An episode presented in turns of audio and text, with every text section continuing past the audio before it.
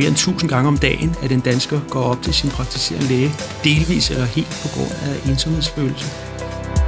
Øhm, og jeg kunne ikke helt forklare mig selv, hvorfor jeg følte mig ensom, fordi at alt rationelt i mig sagde, at, at, at jeg var ikke ensom, fordi jeg, jeg havde venner omkring mig. Så man bliver syg af at være ensom, og, og man bliver ensom af at være syg. Velkommen til det seneste program med Stetoskopet. Mit navn det er Morten, og jeg sidder her i studiet i dag sammen med Ida. Ja. I dag der skal det handle om ensomhed, og øh, det er jo faktisk din idé til hele det her program. Vil du ikke fortælle, Ida, hvordan du fik ideen til at lave det her? Jo, øhm, det vil jeg godt. Jamen, øhm, det var faktisk øh, mig og min kæreste, der gik ud i vores have og snakkede lidt om, øh, at jeg snart skulle lave et program til stetoskopet, om jeg havde nogle sådan gode idéer. Og så øhm, kommer vores, øh, en af vores naboer over lige for at snakke. Og øh, da han er gået igen, så snakker vi lidt om, at øh, han er utrolig flink og sød, vores nabo, han kommer rigtig tit over for at snakke. Han er en øh, middelalderne herre, som bor alene, og så snakker vi om, om han måske var lidt ensom. Øh, og så kom vi bare til at snakke om, at det der faktisk kunne være spændende øh, at lave et program om ensomhed, øh, og undersøge, om ensomhed øh, nok også havde en indflydelse på ens øh, sundhed. Og det er jo ret markant, øh, det er en ret markant andel af for eksempel de årlige indlæggelser, som øh, er grundet ensomhed. Det er op omkring 20 procent af alle, ind, alle henvendelser i almen praksis, der har et eller andet element af ensomhed. Mm. Øh, men jeg har hørt utroligt lidt om det på studiet. Jeg ved ikke, hvad med dig? Nej, altså jeg havde, øh, da jeg fik den her idé, jeg havde heller ikke nogen idé om, øh, hvad jeg skulle finde ud af, og de interviews, øh, jeg har lavet, de mennesker, hvad de skulle fortælle mig, og var sådan et, gud, det, det er da egentlig lidt et hul i vores viden. Mm. Så hvem er det, du har været ude og snakke med? Øh, jamen, jeg har været ude og snakke med øh, David Nielsen, som er konsulent hos øh, Ældresagen, og grund til at jeg egentlig kom i kontakt med ham, det var fordi, jeg prøvede at kontakte det, der hedder Folkebevægelsen mod ensomhed. Og øh, der sidder han i styregruppen der, og så er han også, arbejder han også i ældresagen. Øh, så han har haft rigtig meget med det her emne at gøre. Jeg hedder David Vincent Nielsen, og jeg øh, arbejder i ældresagen i vores frivillige afdeling som øh, øh hvad hedder det, ensomhedskonsulent. Øh, men jeg bruger også rigtig meget af min tid i det, der hedder Folkebevægelsen mod ensomhed, som vi har været med til at stifte i 2014 hvor jeg sidder både i styregruppen og i forskellige andre af arbejdsgrupperne. Så, øh, og det er jo en, en bevægelse, som prøver at bekæmpe ensomhed på tværs af målgrupper, aldersgrupper og risikogrupper i, i Danmark. Så på den måde har jeg både et specifikt ældrefokus fra mit engagement i ældresagen og et sådan bredere perspektiv på det fra mit arbejde i Folkebevægelsen. Mm-hmm. Og når vi nu snakker lidt om øh, folkebevægelsen, så skal jeg fortælle lidt mere om, hvordan den ligesom er opstået, og hvad arbejde I laver der? Jo, det vil jeg rigtig gerne. Altså ældresagen har jo øh, faktisk i al den tid, vi har eksisteret, haft, øh, haft ensomhed og, og social isolation som, som et af vores øh, fokusområder, eller rettere bekæmpelse og forebyggelse af ensomhed og social mm. isolation. Vi udspringer jo af det, der hedder ensom gamle sværn, øh, så det ligger ligesom i vores DNA, at øh, ensomhed er noget, vi, øh, vi rigtig gerne vil afhjælpe. Øh, og samtidig må vi jo konstatere, at det er meget vanskeligt at gøre alene, og man så må sige, øh, sjovt mm. nok, øh, selv for en meget stor organisation som Ældresagen, øh, så kræver det øh, at vores erkendelse, at ensomhedsbekæmpelse og forebyggelse kræver, at man samarbejder med alle mulige øh, og umulige øh, samarbejdspartnere, foreninger, øh, virksomheder, kommuner, øh, regioner, øh, fonde, virksomheder, what have you. Mm. Øh, fordi mennesker, som lever i ensomhed eller med ensomhed inde på livet jo øh, trods alt kan være i kontakt, kontakt med, med mange forskellige øh, personer i løbet af en måned eller et, et, eller et år. Mm. Og hvis ikke disse personer på en eller anden måde arbejder sammen, øh, så får vi ikke knyttet øh, de nære relationer og venskaber, som, øh, som mennesker, der er, har, er ramt af ensomhed, virkelig har brug for. Og derfor tænker vi, jamen hvorfor slår vi os ikke sammen med nogle af de andre, der også øh, beskæftiger sig med det her område her. Ventilen, Maryfonden, øh, nogle af de store kommuner, nogle af de store fonde, også nogle af de store virksomheder har været med fra begyndelsen. Jyske Bank for eksempel og sagt, at vi vil også godt øh, øh bidrage til det her. Mm. Så på den måde kom vi ret hurtigt op på et pænt antal, og nu er vi over 80 organisationer, kommuner, virksomheder, fonde, foreninger, som, som sammen arbejder for at forebygge og bekæmpe ensomhed. Mm.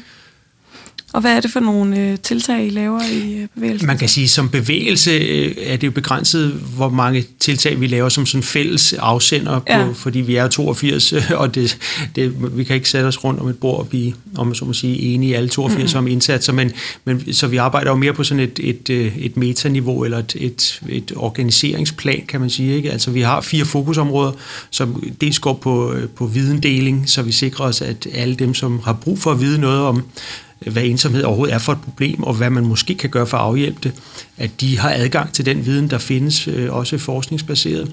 Øh, så går vi også ind i det, som vi kalder for videngenerering, altså vi prøver at fremskaffe ny viden om ensomhed og ensomhedsbekæmpelse. Øh, og så prøver vi også at påtage os en vis fortællerskabsrolle, altså at prøve at sætte ensomhed på, den, på dagsordenen, både i den almindelige befolkning og på den politiske dagsorden, og gøre opmærksom på, at der er nogle grupper, som er særligt udsat for ensomhed. Mm Øh, og endelig så har vi også øh, en, en, en, et fokusområde, som går på simpelthen at, at mobilisere, at få flere og flere øh, enkeltpersoner og foreninger, bevægelser og virksomheder, som, som jeg sagde før, til at engagere sig i, i sagen.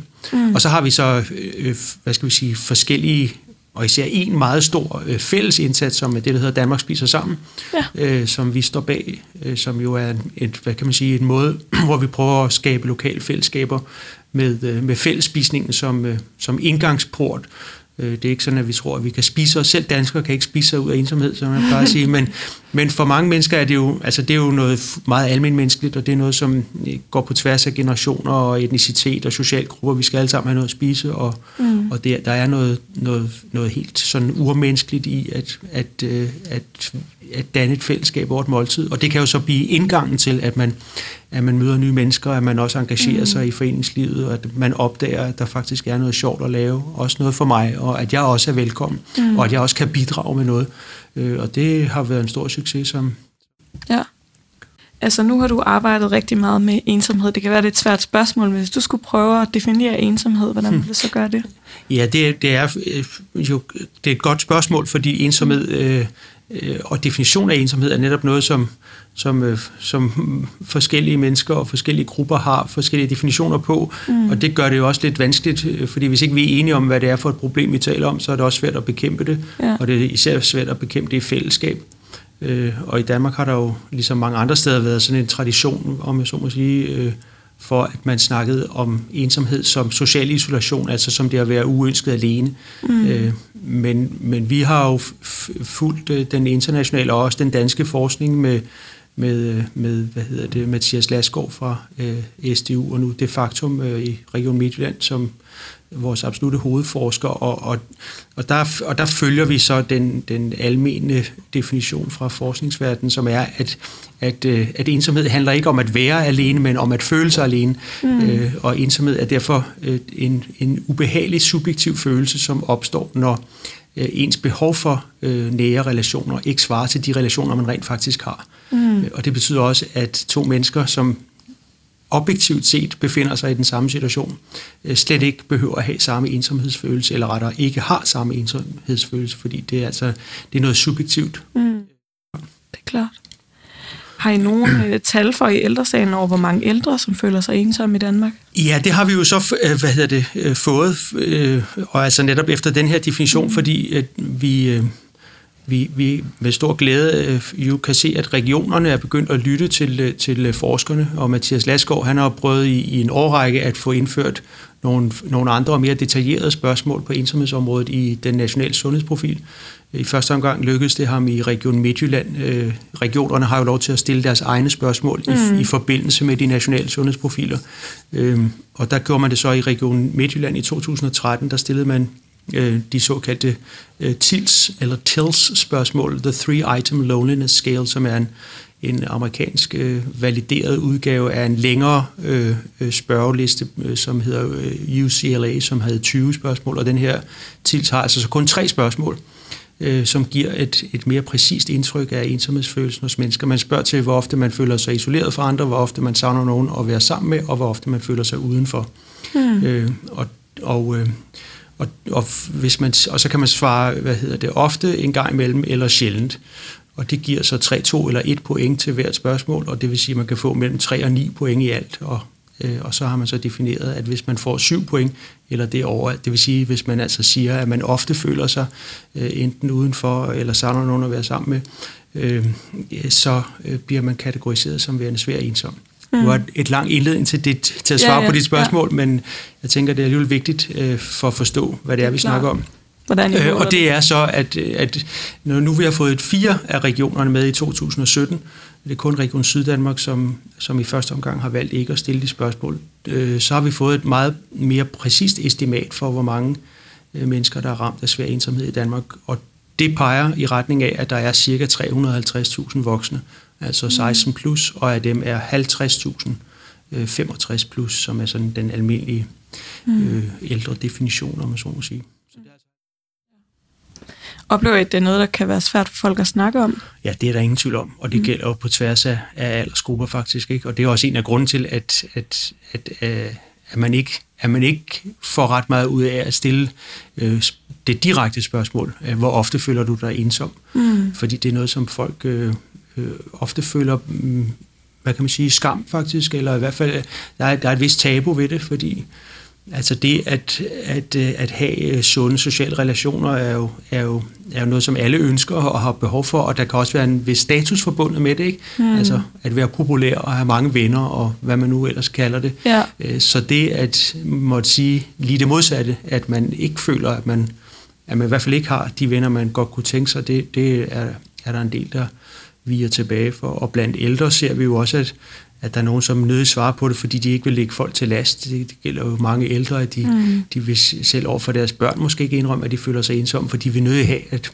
at der er nogen, der føler, at så, så er jeg også nødt til at komme og besøge David, fordi han, mm. han sidder og, og, og kugelurer lidt. Så, så derfor Ja, det er helt klart noget, som kan være vanskeligt at, at, at tale om. Og det er også en af grundene til, at, at vi i Folkebevægelsen jo gør os umage for at sætte ensomhed på dagsordenen og sige, mm. at du skal ikke være flov. Der er ingen grund til at være flov over mm. at, være, at føle sig ensom, og det er noget, som du i den grad både kan og bør tale om. Også fordi det kan være en vej ud. Mm. Ikke? Fordi hvis man har et problem, man ikke tør tale om, øh, så gør det også værd at række ud og sige, ja. jeg er ked af det i det, men jeg føler mig egentlig ensom, og kunne, mm. kunne du ikke komme og besøge mig? Altså, mm. så så, så det, det er helt klart en, en del af problemet faktisk, mm. at det er delvis tabubelagt og, og, og måske også belagt med en vis følelse af, af flovhed eller skam. Hvordan oplever I, at ensomheden påvirker folks sundhed og helbred? Ja, altså lige, lige det er jo også noget relativt øh, nyt, at man er begyndt at beskæftige sig med. Altså vi har jo altid vidst, at ensomhed var noget, som, som medførte enormt stor personlig mistrivsel, mm. øh, og det er mm. derfor, vi har beskæftiget os med det i ældresagen, og før også øh, i, i Ensom Gamle Sværn, som jo stadigvæk eksisterer som en, en, øh, en utrolig dygtig øh, øh, fond, som laver forskning. Så, vi, så, så, så det har jo været velkendt, at ensomhed var et meget ubehageligt øh, øh for den enkelte ældre, øh, og for det enkelte menneske, som har været har været påvirket af det, men, men det er jo blevet noget relativt nyt, at man også i forskning og i sundhedsforskning er opmærksom på, at, at, øh, at ensomhed medfører nogle, nogle helbredsmæssige konsekvenser, og ikke bare psykiske, altså hvad der kunne være en vis logik i, at mm. man måske kunne blive depressiv eller, Øh, eller tilsvarende, men, men altså at man også kan få fysiske konsekvenser, hjertekarlidelser, og stofskiftesygdomme, øh, som, som altså giver øh, fysisk manifestation, og som i øvrigt altså jo også kan føre til øh, for tidlig død. Der er flere danske studier her for nylig, som faktisk beskæftiger sig med det. Øh, senest har der jo været noget med, at, at mennesker ramt af ensomhed, de har meget større dødelighed, hvis det er hjertepatienter. Mm. Og i sidste uge var der en artikel, som handlede om, om aleneboende mænd, som også havde større dødelighed på hjertesygdomsområdet. Og det er formodentlig på grund af den, den hvad hedder det, forbindelse, der er mellem, mellem mm. ensomhed og hjertekarsygdomme. Mm. Øh, så det er jo noget, vi bliver i stigende grad opmærksom på, øh, fordi det, det får jo spot til skader, men så må sige ikke, så ikke bare er det meget ubehageligt at føle sig ensom, men man bliver mm. ovenkøbet syg af det, øh, og, og, og dør øh, jo altså i visse tilfælde også for tidligt af det. Så, så det, det har givet os for så vidt jo en ekstra, et ekstra incitament, men også et ekstra argument for at, øh, at bekæmpe det og for at gøre politikerne og, og mm. alle andre opmærksom på, at det her det er altså et problem, vi er nødt til at gøre noget ved. Mm. Ja. Ja, jeg så i øh, den, øh, hvad hedder det, um, sygdomsbyrde rapport der fra Sundhedsstyrelsen, at der stod, at cirka ekstra omkostninger på 2,2 milliarder kroner til behandling og pleje blandt personer, der er ensomme i forhold til personer, ja, der ikke er det er ensomme. Det. Og dertil kommer så øh, det, det, det meget, meget øh, økonomisk set større problem, som ligger i produktivitetstabet, mm. øh, fordi der er 870.000, hvis jeg husker rigtigt, 870.000 ekstra sygedage, mm. øh, som er, er forårsaget af, af, af, at man føler sig ensom. Mm. Og det giver et kæmpe produktivitetstab, og, og der hver dag, hvert år bliver der tildelt øh, også 1100 ekstra førtidspensioner til mennesker, som er påvirket af svær ensomhed i forhold til til gennemsnitsbefolkningen. Og det betyder, at den samlede omkostning, altså ud over de 2,2 milliarder kroner til, til ekstra omkostninger til pleje, så, mm. så er de totale omkostninger på over 8 milliarder. Mm. Øh, og det er så i øvrigt vel at mærke øh, opgjort på baggrund af uønsket alenehedstal, mm. øh, fordi de nationale tal øh, kun øh, måler på uønsket alenehed. Øh, og, og da ensomhedstallet, det er lidt teknisk, men hvis nogen af, af lytterne er interesseret i det, så, så er der cirka en tredjedel flere, som føler sig svært ensom i forhold til mm. dem, der ofte føler sig uønsket alene. Og de to grupper er i øvrigt kun delvist overlappende, mm. øh, så man, man kan, tror jeg, meget øh, godt forestille sig, at, at, øh, at beløbet kunne være over 10 milliarder, hvis man målte det på, på de her tils, tilsdata i stedet for på mm. uønsket alenehed. Så det er et kæmpestort samfundsmæssigt problem. Ja. Og en, en enorm belastning af sundhedsvæsenet. Ja. Altså når man i den nye sundhedsreform ser, hvor mange indlæggelser regeringen godt kunne tænke sig at, at, få, at få sparet væk, sammenlignet med hvor mange indlæggelser man har, øh, som er, er på helt eller delvis på ensomhedsindikation øh, så, så er de faktisk sammenlignelige, de tal. Ikke? Og mm. 400.000 besøg, øh, ekstra besøg hos, øh, hos almen praksis i forhold til, øh, til mm. mennesker, der ikke føler sig ensomme. Ja. Altså det er mere end 1000 gange om dagen, at en dansker går op til sin praktiserende læge, delvis eller helt på grund af ensomhedsfølelse.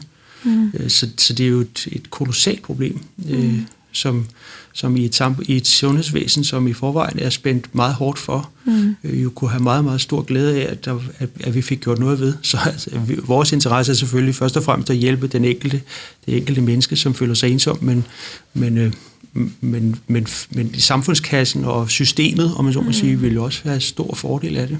Ja. Øh, har I nogen oplevelser med, hvordan det kan ændre en persons helbred, hvis der sker en ændring i ensomhedsfølelsen? ja, ja, altså man kan sige, mm-hmm. både, både, både ja og nej, altså det kan vi jo, altså det er jo ikke sådan noget, at, at vi som ældresag eller folkebevægelse går mm. og kigger på det, men det er jo det, forskningen viser, ja. at, øh, at, der, at der sker simpelthen, øh, det er jo sådan, man, man har fundet ud af det, det er jo ved at takket være blandt andet vores registerdata, ikke? Altså, mm. man, kan, man kan sætte, sætte sig ned og, og kigge på, hvordan, øh, hvordan øh, ensomhedsfølelse, øh, eller mennesker, som er ramt af ensomhed, hvor, hvor, hvor mm. mange øh, andre elendigheder, der følger med det, og så øh, mm. kan man jo prøve at rense det. De tal, vi nævnte før, er faktisk kramreduceret, så, så, det, er, mm. så det, er, det er på trods af, at hvis man lægger det ovenpå, så bliver tallene jo væsentligt større, fordi mennesker, som er ramt af ensomhed, også lever generelt et mere, et mere usundt liv, øh, ryger mm. mere, motionerer mindre, spiser dårligere og så videre, så videre. Mm. Øh, så så, så, der, så vi, vi, der hviler, vi hviler på rimelig øh, solid forskningsgrund, ja. når vi siger, at, at, at mennesker, som er er ramt af ensomhed over længere tid. Altså alle mennesker vil jo opleve ensomhed i løbet af livet, mm. øh, og, og det er jo ikke nogen unaturlig følelse, mm. vel? Men, men når det er en følelse, som står på over længere tid, øh, når, det, mm. når det bliver måneder eller år, hvor man føler sig mm. udenfor eller isoleret og savner nogen at være sammen med, så, så bliver man syg af det. Ja. Øh, og så er der så i øvrigt jo... Øh, jo også den omvendte sammenhæng desværre, at ensomhed jo har en meget stor social øh, og sundhedsmæssig slagside så mennesker, som, øh, som altså, øh, er syge, også i langt højere udstrækning er ensomme, eller føler sig ensomme sammenlignet med gennemsnitsbefolkningen. Mm. Det bliver vi klogere og klogere på med de nye data, der kommer, men altså det er jo formodentlig over halvdelen af de svært ensomme danskere, som, som faktisk er multisyge, altså som har mindst to diagnoser af kronisk lidelse, og især mennesker med psykisk lidelse, langvarig psykisk lidelse, der, der er det en meget, meget, meget stor andel af dem, som, som, også, og, som også bliver ensomme. Mm. Så man bliver syg af at være ensom, og, og man bliver ensom af at være syg, for, ja. for nu at sige det på den måde. Ja. Så, det, så det er både et meget komplekst og sammenvævet problem. Mm. Øh, og en ulykke kommer virkelig sjældent alene i, i det her tilfælde her, og der er nogle grupper, som er ekstremt meget mere udsat for det, end, end den såkaldte normalbefolkning. Hvad er det for nogle folk, jeg oplever er ensomme? Kan man ligesom måle det i, at dem, der har stor familie og sådan noget, de ikke er ensomme, eller kan man ikke rigtig gøre det op? Mm, ja, altså man kan sige, at der er nogle grupper, som, som er væsentligt mere udsatte end andre. Nu sagde jeg det her med multisygdommen før, og det, det er klart en af de, altså, en af de grupper, som er, er mest udsatte. Altså mennesker, som er ramt af alvorlig sygdom, og deres pårørende. mennesker, som er ramt af demens for eksempel, og demensramtes øh, ægtefælder, mm. øh, de, det er en stor risikogruppe. Så er der, er der generelt mennesker, som bor alene. Øh, de er to-tre gange oftere svært ensomme end mennesker, der lever i et parforhold. Ikke? Mathias Lasgaard plejer at sige, at det simpelthen er den bedste, den bedste vaccine mod, øh, mod ensomhed, det er at have et, øh, at have et godt parforhold. Ja. Øh, Øh, Øh, det er der ingen tvivl om, så er mennesker med anden etnisk baggrund end dansk, øh, og det er ikke kun mennesker, der kommer fra langt væk fra, men, men også mennesker, der kommer fra vores nabolande, øh, er også to-tre gange oftere ensomme end, end etnisk danske er. Øhm, så, så der, er, der, der er rigtig mange øh, forskellige risikogrupper. Altså for ældresagen kigger vi altid meget øh, nøje efter enker og enkemænd, øh, fordi når man mister sin ægtefælle, øh, eller når man kommer højt op i alderen, de, de ældste ældre, altså 85 plus gruppen, som udover at være belastet af tab af ægtefæller og venner, også ofte er belastet af forskellige former for førlighedstab, øh, også tab af hørelse øh, eller nedsat syn, nedsat mulighed for at færdes, øh, gør det rigtig svært at opretholde sine sociale relationer. Mm. Så, så, så der er en lang række risikogrupper, som er, er, er betydeligt overrepræsenteret i, i ensomhedsstatistikken i forhold til øh, i forhold til andre. Så er det det her med, altså har man en stor familie, ja, det kan godt være, at det, at det hjælper i nogle tilfælde, men igen er det det her med, at man hele tiden skal huske på, at det er det subjektive behov, øh, som, mm. øh, om man så må sige, som er, er det, der afgør, om man føler ja. sig ensom eller ej. Og der bliver flere og flere danskere, der har det, der hedder svage sociale relationer, altså som, som, som sjældent en gang om måneden ser deres familie, eller deres venner, eller naboer, eller kolleger. Øh, det, det, det er der et, et, et større større antal mennesker, der, der, der ikke gør. Og, mm. og, og deres risiko er selvfølgelig større.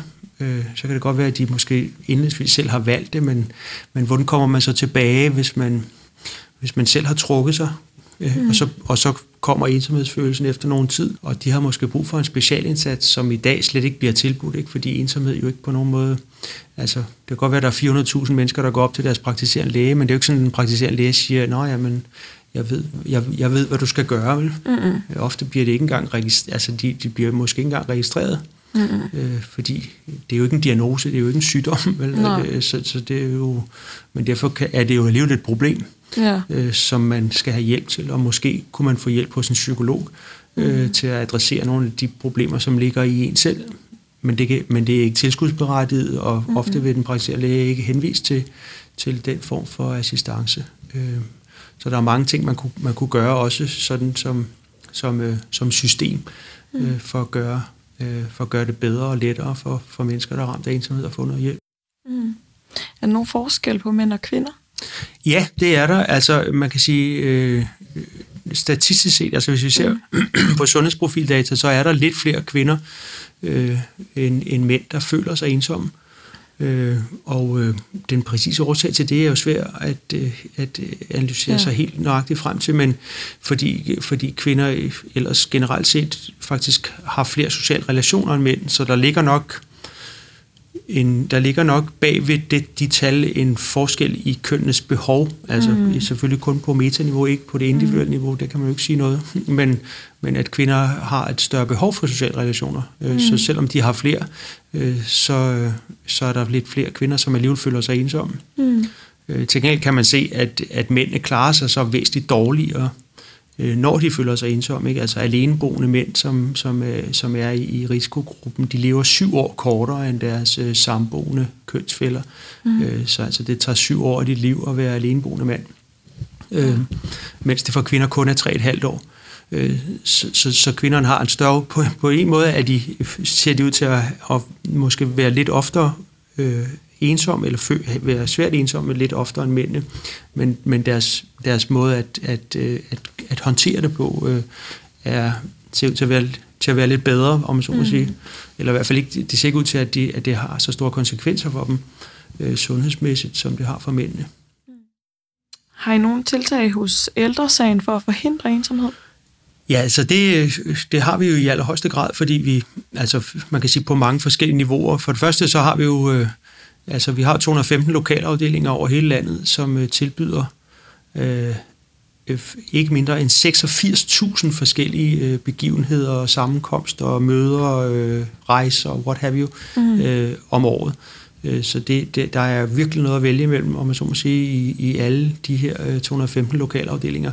Så man kan sige, det er jo, det er sådan det helt brede, at vi, at, vi, at vi tilbyder et lokalt fællesskab mm. hvor man kan samles med jævnaldrende og ligesindede om en eller anden form for interesse, hvad enten det er kortspil eller øh, litteratur eller gåtur i, i naturen eller motion eller øh, fællesrejser eller ja. øh, busture eller, eller what have you. Øh, og det tror vi jo har en, en forebyggende øh, effekt, fordi hvis man binder folk sammen i fællesskaber, så er de også bedre i stand til at modstå øh, ensomhed for eksempel. Vi snakkede lidt om før om den sådan samfundsøkonomiske byrde, der ligesom også er med det her ja. ensomhed. Ja. Øhm, øhm, har du nogen sådan idéer til nogle politiske tiltag, som du tænker vil være gode for, at man kunne prøve at gøre noget for det har jeg, Det har jeg i allerhøjeste grad. Øhm, og øh, og, og, og det har jeg simpelthen, fordi der er nogle, nogle, nogle meget store behov. Øh, for det første er der det her helt grundlæggende behov, som, som er, at vi, vi faktisk ved for lidt om, hvad der rent faktisk hjælper på ensomhed, eller mod ensomhed. Øh, og, og i stedet for at bruge en masse penge på aktiviteter og sætte nye ting i gang, så synes vi, at man skulle lave en, en, øh, en, en, en pulje, en fond, en innovationsfond, øh, kunne man kalde det, øh, som de i øvrigt også lige har gjort i England, for at sige, lad os lige prøve at sætte et, et pænt beløb af til nogle store forskningsprojekter, hvor vi virkelig prøver nogle ting af og prøver at få dannet en viden om, hvad der virker og hvad der ikke virker. Mm. Så vi ikke, øh, hvad skal vi sige, spilder både kostbar tid og øh, kostbare penge på at gøre ting, som reelt ikke, selvom de kan virke som om, at det er altid en god idé, så lad os prøve en gang at få syn for savn og se, om de virkelig virker. Mm. Og, og vi har i parentes bemærket faktisk i, i, i ældresagen og i, i, i, øh, i, i folkebevægelsen har vi nogle projekter liggende klar, øh, som vi bare ikke endnu har kunnet skaffe finansiering til, mm. øh, fordi man fra politisk hold øh, heller vil dele det ud i de her puljer her under Sundhedsstyrelsen, fællesskabsklippekort mm. og særligt øh, pulje til ældre, der modtager meget hjemmehjælp, og nu senest 400 millioner kroner på finansloven, som bliver delt ud til øh, kommunerne, øh, altså øh, efter den sædvanlige ældrefordelingsnøgle. Og øh, altså, vi synes, det er skønt, at politikerne begynder at interessere sig for ensomhed som et problem, der skal gøres noget ved, og endnu skønnere, at de også allokerer midler til det, men at vi tror godt, at man kunne at, vi kunne, at de kunne blive brugt nogle af pengene lidt klogere. Mm. Altså, vi snakker måske om en innovationsfond på 50 millioner, som over en 3-4 år kunne sætte to, tre, fire store forskningsbaserede initiativer i gang, så vi kunne få noget viden. Mm. Og 50 millioner i forhold til 400 millioner er jo ikke nogen svimlende sum, så pengene er der og slet ikke i forhold til, at det koster måske samfundet 10 milliarder om året. Hmm. Øh, så, så det er en ting, vi, vi virkelig efterlyser, at man, at man, at man, at man rent udsagt fra politisk side tør sige, jamen her har vi et problem. Det er et stort problem, det er et komplekst problem. Der er ikke nogen kendte løsninger på det, og vi ved reelt ikke rigtigt, hvad det er, der virker. Mm. Skal vi ikke skaffe os den viden, før vi går i gang med at bruge penge på alt muligt rundt omkring? Mm. Øh, og slet ikke, at vi skal opfinde den dybe tallerken i alle 98 kommuner samtidig. Det, det er måske ikke det allerbedste. Subsidiært synes vi, at det kunne være en god idé måske, altså ligesom man for eksempel har et videnscenter for demens øh, og andre ting, så kunne man måske også have et videnscenter for, for, for, for eller imod ensomhed. Mm. Øh, og altså, vi har allerede en folkebevægelse, man kunne måske støtte folkebevægelsen, man kunne måske booste den til, at i øjeblikket er det et, har vi et en, enmands eller rettere en kvindes sekretariat, så vi, altså, vi, har, vi betaler kontingent for at være med, vi er 82, som er med, mm. øh, og det kan lige netop finansiere en ansat. Og det, selvom hun er rigtig dygtig, så er det jo begrænset, hvad hun kan udrette. Men altså havde man nu en to-tre øh, medarbejdere, mm. som også kunne sørge for, at, at der var nogle af de her ting, som blev systematiseret. Vi har, en, vi har 15 kommuner, som er medlemmer. Mm. Øh, tænk, hvis de nu alle 98 var medlemmer, så havde de jo allerede øh, altså serveret på et sølvfad et, et forum, hvor de kunne sikre den videndeling, mm. som gør, at det var i hvert fald, at de i hvert fald øh, gjorde det bedst muligt, og at de ikke skulle opfinde en dyb tallerken alle steder. Så man kunne jo også vælge at støtte, at støtte folkebevægelsen og, og, og gøre den til et, et videnscenter, enten formelt eller, eller uformelt. Mm. Og, så, og så synes vi jo, at altså, den der tanke om, at man måske kunne prøve at lave nogle eksperimenter med gratis psykolog, psykologhjælp til, øh, til mennesker, som er ramt af ensomhed, at det faktisk øh, øh, er noget, som på andre områder har hjulpet. Ikke? Altså øh, psykisk mistrivsel blandt unge og, øh, og ældre i øvrigt øh, rundt omkring har jo været en, har været en stor succes. Både i Norge og England for eksempel kan vi se det. Mm. Øh, vi ved, at der er mange unge, som kæmper med psykisk mistrivsel. Vi ved, at der er en, en, en, øh, en gruppe af ældre, øh, som, som har det rigtig dårligt psykisk. Der er en gruppe af ældre mænd, som begår langt oftere selvmord, end, øh, end, end, end andre mennesker gør. Øh, og øh, får, de en, får de tilstrækkelig god hjælp, spørger vi os selv, og skulle man ikke prøve at se, om, om man ved at give der, dem mulighed for at komme til psykolog, øh, uden at skulle betale en formue for det, at man kunne få nedbragt nogle af de her problemer. Mm. Så det var også en mulighed. Øh, så vi har, en, vi, vi, har, vi, vi, har, vi har masser af gode idéer til, hvordan man kunne hvordan man kunne komme længere, end vi kan med de midler, vi selv er i stand til at mm. rejse, mm. hvis der var et politisk vilje til at, at, øh, at understøtte øh, vores arbejde økonomisk. Lige til sidst her, så øh, der er rigtig mange øh, læger og yngre læger og medicinstuderende, der lytter til vores programmer. Har du et øh, godt råd til dem, hvis de en dag sidder ude i praksis, og der er en patient, der fortæller dem, at de føler sig ensomme? Det har jeg i høj grad. Altså, det, det, for det første vil jeg sige, ikke, ikke hvis de en dag kommer til at sidde derude, men når de mm. formodentlig dag et øh, kommer til at sidde over for en patient, som kommer øh, måske udelukkende fordi, at vedkommende ikke har andre at snakke med end deres praktiserende læge.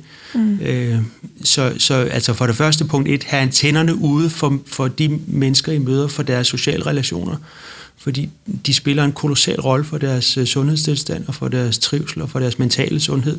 Mm. Øh, så se på hele mennesket, øh, og så prøv en gang i det omfang, det overhovedet er muligt, at, øh, at, at sætte system i den måde, I agerer på, især i almen praksis, Altså, øh, hvilke muligheder er der i lokalsamfundet, når nu, altså der, i hvert fald for nogle praktiserende læger, der er knap nok nogen, der kender den enkelte patient så godt som menneske, især hvis det er en, som er ensomhedsramt og har dårlige sociale relationer, end lige netop den praktiserende læge, som måske ser vedkommende to gange om måneden, mm. øh, og som også ved, kender måske noget af vedkommendes baggrund og historie, ved lidt om, hvad vedkommende interesserer sig for hvis man også som praktiserende læge har et systematisk samarbejde med civilsamfundet, øh, og måske også med kommunen, man befinder sig i, øh, og med frivilligcenteret, så at man er opmærksom på, at jeg kan altså ud over at skrive en recept, så kunne jeg faktisk også, øh, øh, så kunne jeg, eller lave en henvisning, så kunne jeg måske også lave en henvisning til, øh, til en fællesskabsaktivitet, eller til en besøgsven, eller til en frivillig opgave, eller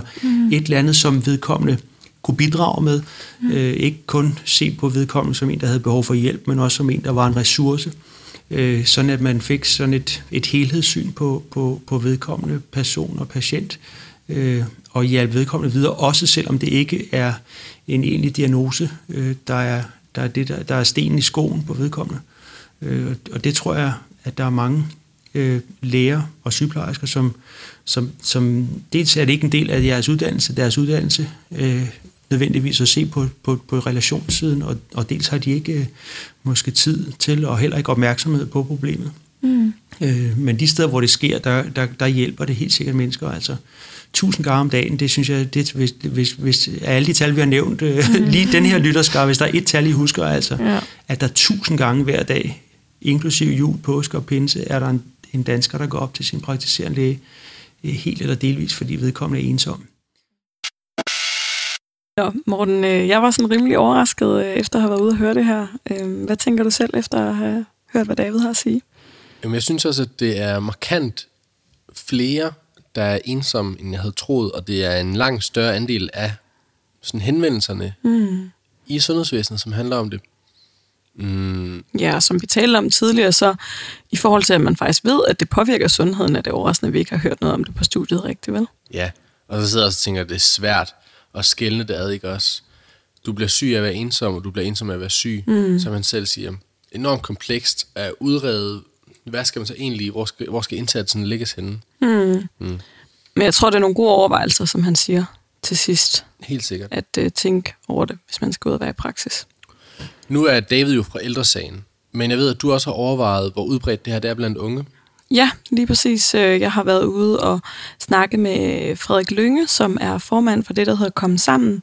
Kom Sammen, det er en af Ventilens tiltag. Øhm, ventilen, det er en organisation, som har en masse mødesteder for unge ensomme mellem 15 og 30 år. Øhm, og øhm, jeg synes, vi skal høre, hvad han har at sige. Så jeg hedder Frederik, øhm, og jeg er 23 år.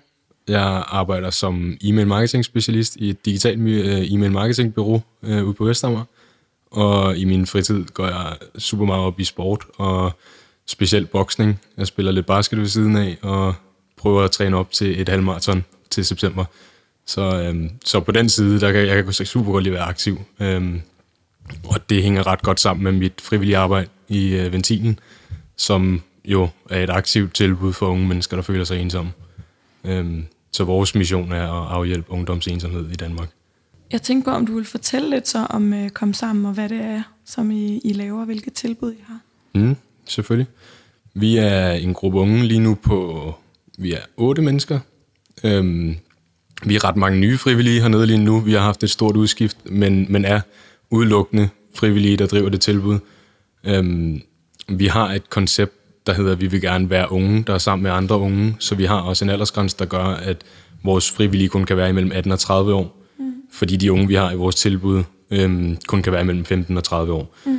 Så vi har ligesom et ung til ung koncept, øhm, fordi vi mener, at det er ret vigtigt at være på lige fod, når vi, øh, når vi behandler ensomhed. Øhm, folk skal kunne relatere til de mennesker, de sidder over for bordet med. Mm. Øhm, så på den måde, der er, der er, vi, der er vi unge sammen. Øhm, det vi gerne vil, er at skabe et sted for unge mennesker at komme hen, når de føler sig ensomme, hvor vi kan have et miljø sammen, der kan være trygt og sikkert. Øhm, vi skal kunne snakke sammen, men vi skal også kunne udfordre hinanden, fordi jeg tror, at stor, en, en stor del af udviklingen for mennesker er at udfordre sig. Mm. Øhm, på den måde kan vi udfordre nogle af vores unge ved at tage ud og dyrke noget sport, de ikke har prøvet. Det kan i sig selv være rimelig udfordrende bare at dukke op, ikke at vide, hvem man skal til at spille en badmintonkamp med, for eksempel. Mm. Nogle af de her ting, der virker super, super nemt for mange mennesker, kan være rigtig, rigtig store skridt for, øh, for unge mennesker, der føler sig mm. ensomme. Så på den måde er den der udvikling, tror jeg, til stede, fordi vi har en udfordring også. Og folk rykker sig meget, fordi at de kommer ud af deres rammer. Mm. Øhm, så det vi sådan rent praktisk gør, det er, at vi har åbent en gang om ugen hver torsdag, øh, hvor vi tre gange om måneden tager ud og dyrker noget sport. Vi er så to frivillige, der arrangerer øh, hver torsdag, øh, og så er der egentlig bare åben hus for, for unge. Det er fuldstændig anonymt at komme, øh, og man skal ikke tilmelde sig. Man skal bare ligesom dukke op, øh, og så tager vi ud og laver noget med de unge, der nu dukker op. Så det er, det er ikke, vi, ved ikke, vi ved ikke, hvor mange der kommer. Så det, vi håber selvfølgelig på, at der kommer en hel masse, så vi kan ja, lave et fedt miljø og et fedt fællesskab egentlig. Og vores mål er jo, at dem, der kommer, skal helst gå derfra med nogle venner på et eller andet tidspunkt, øh, så vi ligesom kan hjælpe dem ud af ensomheden. Øhm, men ja, vi er, vi er nogle unge mennesker, der forstår, hvad det vil sige at være ensom, og egentlig har hjertet på det rette sted og gerne vil hjælpe andre. Mm. Så det tror jeg, det det tæller om mest. Øhm, og så har vi en gang om måneden, hvor vi så mødes og laver mad sammen. Så tager vi ud og handler, og så laver vi et eller andet sundt måltid mad. Mm. Øhm, og grunden til, at vi gør det, er, fordi vi har en idé om, at det er også ret vigtigt for vores unge at lære at lave mad selv, for eksempel. Og lære, hvad det vil sige at kunne lave sund mad. Øhm, så vi også får gjort dem lidt mere selvstændige. Så vi udfordrer også vores unge på den måde, at, at de ligesom bliver en del af, når vi laver mad sammen. De dukker ikke bare op og spiser, men de er med til at vælge, hvad vi skal lave. Mm de er med til at tage ud og handle og lave mad og rydde op og vaske af, og så spiller vi noget brætspil og hygger os og snakker lidt bagefter. Så det er, det er sådan, vi gør. Mm. Mm. Og øh, hvordan øh, kom du egentlig til at arbejde i øh, Ventilen, Frederik? Det skete egentlig det meste af det for omkring et år siden, øh, jul sidste år. Der øh, endte jeg lidt i en mørk periode i mit eget liv, øh, hvor at tingene ikke helt spillede, som jeg gerne ville have dem til. Øh, og jeg er ikke jeg ikke helt nået de ambitioner og de målsætninger, jeg satte mig. Øhm, jeg arbejdede fuldtid i et arbejde, som ikke gjorde mig glad, og ikke havde særlig meget med det, jeg gerne ville opnå. Øh, ved siden af det, så havde jeg nogle finansielle øh, mål, som jeg bestemt heller ikke opnåede. Jeg drak lidt for meget i weekenderne og røg lidt for mange cigaretter. Øhm, mm. Og det endte egentlig et sted, hvor at jeg ikke øh, var aktiv overhovedet. Jeg øh, var var tungest. I, altså, det var det tungeste tidspunkt i mit liv, sådan rent vægtmæssigt også. Mm. Øh, jeg havde ikke energi til at komme ned og handle efter arbejde. Det var, øh, det var nogle gange min, min, min største sådan, mål på dagen. Øh, det var bare at komme ned og handle, så jeg kunne have noget aftensmad og noget frokost. Så det endte jo med, at man bestilte en, en pizza fra Just Eat. Øh, mm. Og så havde man jo ikke handlet ind til frokost, så man bestilte to, så man kunne tage en pizza med på arbejde også. Og hele denne her sådan nedadgående spiral var, var super demotiverende. Øhm, så jeg endte, øh, jeg endte med egentlig også at føle mig ensom for første gang i mit liv. Øhm, på baggrund af, at jeg altid har haft et enormt stort netværk af venner øh, og familie, og bare en, en generelt støttende baggrund, øhm, mm. har jeg aldrig kunne klage over, så jeg har aldrig oplevet ensomhed på nogen måde. Og det gjorde jeg her, øhm, og jeg kunne ikke helt forklare mig selv, hvorfor jeg følte mig ensom, fordi at alt rationelt i mig sagde, at, at, at jeg var ikke ensom, fordi jeg, jeg havde venner omkring mig, og jeg boede med en fantastisk roommate, og jeg kunne snakke med folk, og jeg kunne snakke med min mm. familie. Men hver gang jeg lagde mig til at sove om aftenen, så havde jeg alligevel en knytnæve i maven. Øhm, jeg ikke kunne forklare, hvorfor var der. Ja. Øhm, og så besluttede jeg mig for i starten af januar, at, øh, at nu skulle der ske noget, og der skulle ske noget drastisk. Øhm, jeg vidste godt, at, at det var nødt til at gå hurtigt, øh, og jeg skulle se nogle resultater for at kunne motivere mig selv. Så jeg meldte mig øh, til en boksebootcamp over fire og en halv måned, som, øh, som skulle ende ud i en øh, boksekamp. Jeg har bokset en lille smule før, sådan 8. og 9. klasse, øh, ja. lidt motionsboksning, så jeg synes, det, det kunne være sjovt at tage op igen. Så det meldte jeg mig til øh, med en målsætning om, at øh, jeg super gerne ville være glad igen, og jeg vil gerne være sund, øh, og generelt bare få lidt mere mod på livet. Øh, så det var ikke, at jeg ikke havde mod på livet, men jeg kunne bare ikke genkende mig selv mere, og, og jeg levede ikke op til mine egne forventninger. Mm. Så øh, på fire og en halv måned, der endte jeg med at tabe mig øh, 23 kilo, og jeg stoppede med at ryge fra den ene dag til den anden, og trænede seks gange om ugen, og blev egentlig det, jeg vil kalde rigtig, rigtig sund. Nok i virkeligheden så sund, som jeg nogensinde har været. Øhm, og det viser, at på, på, på omkring en måneds tid, der gik jeg fra at være det værste sted i mit liv, til at være i noget, jeg måske vil kalde det bedste tidspunkt på det tidspunkt i mit liv. Fordi rent udviklingsmæssigt kunne jeg mærke, at der skete en hel masse, og jeg blev ret hurtigt glad egentlig, fordi jeg kunne mærke, at jeg gjorde noget godt for mig selv, og den her sunde kost og motion, jeg begyndte at få, gjorde også, at jeg havde energi og overskud til at begynde at ændre nogle af de andre aspekter i mit liv. Jeg begyndte at interessere mig for at lære nogle nye ting, og på den måde var det bare en, en katalysator egentlig, der gjorde, at, at jeg kunne begynde at gro lidt som en person og udfordre mig selv i virkeligheden. Ja. Øhm, så hele det sidste års tid, det har bare været ja, en stor vækstperiode. Mm. Midt ind i det her forløb, der begyndte jeg at på en eller anden måde have en trang til, at jeg godt ville give noget videre. Jeg begyndte at have så meget overskud, at jeg, kunne, jeg kunne ikke helt finde ud af, hvad jeg skulle gøre af det egentlig. Mm-hmm. Øhm, så jeg begyndte at lede efter noget frivilligt arbejde, og vidste ikke helt, hvad det skulle være. Øhm, jeg kunne godt tænke mig, at det var noget, jeg kunne bidrage med til nogle mennesker, der måske havde været i min situation, eller på en eller anden måde, jeg kunne bruge mine erfaringer til at give videre. Så jeg var godt klar over, at det måske ikke skulle være et suppekøkken, eller noget i den stil. Ja. Men jeg vidste ikke helt, hvad jeg ledte efter. Øhm, og så en dag på frivilligportalen, der snubler jeg over komme sammen, som er et frivilligt tilbud, Ventilen har. Øhm, og komme sammen står for kost og motion sammen. Og hele konceptet er, at øh, vi prøver at afhjælpe ungdomsensomhed ved at spise sundt, lave sund kost sammen øhm, og motionere. Og det faldt fuldstændig i hak med, med den udvikling, jeg selv har været igennem. Mm. Øh, så jeg kunne sætte kryds i alle kasserne, og, ja. og så kunne jeg mærke, at det var det rigtige. Så jeg, øh, jeg meldte mig som frivillig så hurtigt, som jeg kunne, og og startede i juni sidste år. Øh, så det har, været, det har været en sjov udvikling siden. Ja. Ja. Hvis du kan, kan du så prøve at sådan beskrive den der følelse af ensomhed, som du havde? Mm. Det, det var en mærkelig følelse, der, og det er egentlig lidt svært at beskrive, men jeg kunne gå hele dagen uden problemer og være omgivet af, af mine venner og familie, og, og ikke mærke den her ensomhedsfølelse. Mm. Og så kunne jeg komme hjem klokken 9 om aftenen og lægge mig til at sove klokken 10. Og jeg kunne være rigtig træt og udmattet, og lige pludselig begyndte tankerne bare at køre i mit hoved, og fra det ene øjeblik til det andet, så føltes det som om, jeg havde en knude i maven, jeg ikke helt kunne finde ud af, hvorfor var der. Mm. Og i den forbindelse, der var det, ja, tankerne begynder at, at, at køre fuldstændig derud af uhemmet. Øhm, mm. Um, og man begynder at spekulere over, hvorfor, altså, hvorfor føler man sig ensom, og er der ikke nogen, altså sådan, på det tidspunkt kunne jeg ikke lide mig selv. Mm jeg var ikke den, jeg gerne ville være. Så jeg tror, at den ensomhed, jeg følte, var på baggrund af, at jeg ikke kunne genkende mig selv. Og så blev jeg i tvivl om, om jeg egentlig var mig selv over for andre. Øhm, og hvis jeg ikke var det, ville de så stadig kunne lide mig, som jeg gerne vil være. Og jeg tror, at hele den der sådan tankemylder egentlig var, var grunden til, at jeg følte mig ensom.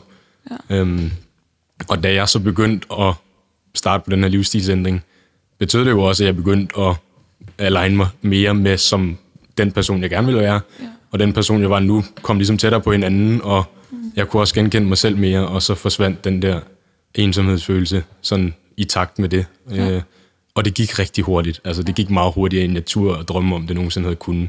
Ja. Øhm, så ja, det, det var sådan, jeg havde det. Det skal sejt gået. Tak. Hvis nu at øh, der er en af vores lyttere, som sådan kan genkende noget af det her, og tænker, at det tilbud, som I har, lyder som noget for mig, men som ikke rigtig tør bare at komme ned sådan en torsdag. Mm. Hvad vil du anbefale dem at gøre så? Jeg vil anbefale at prøve at finde vores Facebook-side og vores Instagram-side. Øhm, Ventilen har også en hjemmeside. Øhm, prøv at læse lidt om, hvad det er, vi gør. Øhm, følg lidt med i de aktiviteter, vi har. Øhm, og så på et eller andet tidspunkt, så skal mavefornemmelsen nok komme, og så skal, mm. så skal man nok blive modig nok til at gøre det. Mm. Fordi det er, ikke, det er ikke så skræmmende. Og man vil hurtigt finde ud af, at alle, der er dernede, har været dernede for første gang på et eller andet tidspunkt, og har været fuldstændig så nervøse for at komme derned. Og vi er bare mennesker. Vi er bare unge mennesker, der gerne vil hygge os sammen. Der er mm. ikke nogen forventninger. Der er ikke, der er ikke nogen, der bliver øh, set forkert på, fordi de er dårlige til badminton. Mm. Vi er der for at hygge os, ikke for at konkurrere eller mm. på den måde. Vi, vi skal bare have et fællesskab, og jo flere vi kan få derned, jo bedre et fællesskab kan vi skabe. Hvad så, øhm, når de unge kommer ned, sådan, taler I om det at være ensom, eller fokuserer I mere på at hygge jer og lave nogle aktiviteter sammen? Det er meget forskelligt, og egentlig så har øh, Ventilen et andet tilbud, der hedder Mødestedet. Mm. Øhm, og Mødestedet er et sted, som primært handler om sådan nogle hyggearrangementer. Mm. Øh, handler om det her med at være sammen og snakke. De her temaaftener, hvor temaet for eksempel kunne være ensomhed. Øhm, og tage den debat op. Hvad, hvad vil det sige for de unge, der kommer at være ensomme, og hvad de følelser, de oplever i takt med det. Hvor vi mere er et tilbud, der handler om at ligesom komme ud og, og få brudt din norm egentlig, og, og blive udfordret, øh, imens du møder nye mennesker. Mm. Øhm, så mødestedet handler mere om det her med at, at være sammen over et, spil, over et brætspil, eller mm. over en middag, hvor vi mere øh, har vores fokus på, hvad, hvad sundhed og sport kan gøre for dig, i takt med, at du møder nye mennesker og bliver udfordret. Da du selv øh, var øh, der, hvor du ikke havde det så godt, øh, var det noget, du sådan selv sagde for nogle af dine venner eller familie, eller er det først efterfølgende? Jeg sagde det ikke til en sjæl. Nej. Øhm, min roommate, tror jeg, er den person, der kom tættest på sådan på et tidspunkt at kende sandheden, men kun fordi hun ligesom kunne observere mig sådan hver dag. Øh, ja. Og at vi jo havde snakket om, hvordan det gik, og at jeg måske ikke var så glad. Men for alle andre, der var det en kæmpe stor facade, og, og, og det var jo egentlig, jeg, jeg ved egentlig ikke om helt, om det var en facade, fordi jeg havde det jo godt, når jeg var sammen med andre. Ja. Det var jo egentlig kun, når jeg var alene. Det, det sådan stak helt af. Ja. Øhm, så på den måde, der, der har jeg lidt svært ved at reflektere over, om jeg egentlig var ærlig over for mig selv, eller om jeg ikke øh, tænkte over det i mm. situationerne, mm. fordi at jeg jo ikke ja. var ensom, når jeg var sammen med andre. Nej. Øhm, men jeg havde, en, jeg havde en snak med min bror efterfølgende, da jeg ligesom havde åbnet op for, hvordan jeg havde haft det, og, mm. og sådan rent mentalt, hvor, hvor langt ude jeg egentlig var. Mm. Hvor at, at han var meget chokeret, øh, og kunne ikke genkende det. Mm. Og han havde ikke, han havde ikke set det. Altså, så det har været, det har været gemt bag nogle lag, øh, mm. helt sikkert. Øhm, så, så selv de mennesker, man har tættest på, kan have svært ved at se det. Ja. Så det er bare vigtigt, at hvis det er noget, man, man opdager, at man så også øh, griber til, ja, til, at man handler på en eller anden måde. Ja. Øhm, fordi det, det er nemt at skjule. Det er nemt bare at gemme sine følelser væk. Mm. Øh, og tro, man er den eneste i verden, der har det sådan her. Men det er man som regel ikke. Mm-mm. Hvad nu, hvis der sidder nogle af vores lyttere og tænker, at de godt kunne tænke sig at være frivillige i ventilen? Hvad skal de så gøre? Jamen, så skal de prøve at gå ind på ventilens hjemmeside øhm, og kigge på den, øh, på den sektion, der handler om at være frivillig der. Vi har løbende nogle jobopslag, når vi har brug for nye frivillige. Øhm, og ventilen har jo øh, mødesteder at komme sammen med i hele Danmark. Så der er jo formentlig mulighed for at være frivillig ret tæt på, øh, hvor folk bor, uanset hvor de bor henne. Og de er også meget interesserede i at åbne nye tilbud. Øh, så der er, der er rigtig gode muligheder for at kunne blive frivillig. Kræver det, at man øh, selv har sådan, kræver det noget specifikt, eller man selv har haft det inde på livet, eller? Overhovedet ikke. Vi har, øh, vi har frivillige for alle, alle mulige øh, afskygninger. Øhm, og egentlig er det eneste, vi sådan kræver af vores frivillige, det er, at de ikke er uddannet inden for psykologiområdet, øh, fordi at vi vil, vi, vi vil ikke være behandlere. Mm. Øhm, og vi går ikke ind og prøver at konkludere på vores unge, hvad de fejler, eller hvis de fejler noget, eller på den her måde. Og det synes vi godt kan være lidt farligt, hvis man har den faglige baggrund, mm. at man kan, fordi at det er ikke det, vi er der for. Nej. Vi, øh, vi er der på en eller anden måde for at skabe et helt neutralt øh, fællesskab, og det vil blive lidt malet, hvis man havde den faglige baggrund. Mm, det er klart. Øhm, så det er en af de eneste begrænsninger, der er, og så Ja. ja. aldersmæssigt. Øhm, ja. Fedt. Og jeg har, oplever I nogle gange, at øh, nogle af dem, der bruger ventilen selv, øh, ender med at blive øh, frivillige? ja, det er, Ventilen har faktisk et øh, frivilligt korps, der hedder Ventilen Fortæl. Øhm, så det er en gruppe øh, altså unge mennesker, der har været i vores tilbud, der jo selvfølgelig af gode grunde har oplevet ensomhed, som kommer så langt på den anden side, at, at de kan begynde at fortælle om hele den her oplevelse. Og de tager simpelthen ud øh, landet over og fortæller på skoler og universiteter og i alle mulige sammenhænge til, til arrangementer. Øh, fortæller om den oplevelse at være, være ensom og, og hvad det er, ventilen ligesom gør for, øh, for at komme det til livs. Har du noget, som du sådan... Vi har jo rigtig mange unge lyttere og øh, et segment, som I gerne vil nå ud til. Er der noget andet, du tænker, vi ikke har været omkring, som øh, kunne være relevant at sige? Øhm, jeg tænker egentlig, at det kunne være meget rart at fortælle om muligheden for at have, øhm, for at have en indflydelse. Hvis, hvis nu man ikke skal være frivillig, så er der masser af måder, man kan hjælpe på. For, altså, vi, vi søger jo penge til at kunne lave noget med vores unge hele tiden og altid. Øh, sponsorater kan man lave både til, til de enkelte øh, tilbud, eller det kunne være til ventilen. Øhm, mm. Så hvis man sidder derude med en virksomhed, der godt kunne tænke sig at, at være sponsor øh, af nogle mennesker, der, der, der bruger deres fri, frivillige tid på at gøre noget godt for nogle andre mennesker, eller hvis man har nogen, der er ensomme i familien eller i vennekredsen, så send dem vores vej. Eller, der er masser af måder, man kan hjælpe på øh, og gøre, gøre sit bidrag, uden at man behøver at lægge, øh, lægge timer i det som sådan. Øh, så vi, vi tager imod al den hjælp, vi kan, og, og lidt, er, lidt er bedre end ingenting. Det var alt, hvad vi havde for denne gang. Yep. Ida, du skal øh, også lave næste program. Vil du ikke fortælle, hvad skal det handle om?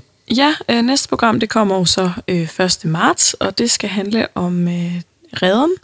Både øh, det, der bare hedder Redden, og ligger nede på Gasværksvej, og også noget, der hedder Redden International. Og de arbejder med kriseramte kvinder, og Redden International arbejder med illegale udenlandske prostituerede. Og der skal vi snakke med en læge, der arbejder der, og en øh, socialarbejder nede for Redden. Så det bliver rigtig spændende. Nå, fuck, det lyder mega spændende. Mm. Okay, jamen øh, tusind tak, fordi I lyttede med alle sammen. Jeg håber, I har lyst til at følge os på Facebook og på Instagram, og så kan I finde os i jeres podcast-app, og I kan finde os på stetoskopet.nu. Det Du bliver syg af at være ensom, og ensom af at være syg. Det er Ja, sådan, det er rigtigt, men det jeg sagde, det var noget råd. Ja, det var det måske. prøver bare igen. Vi kan ikke lave one takes hver gang, vel? Det er jo proof.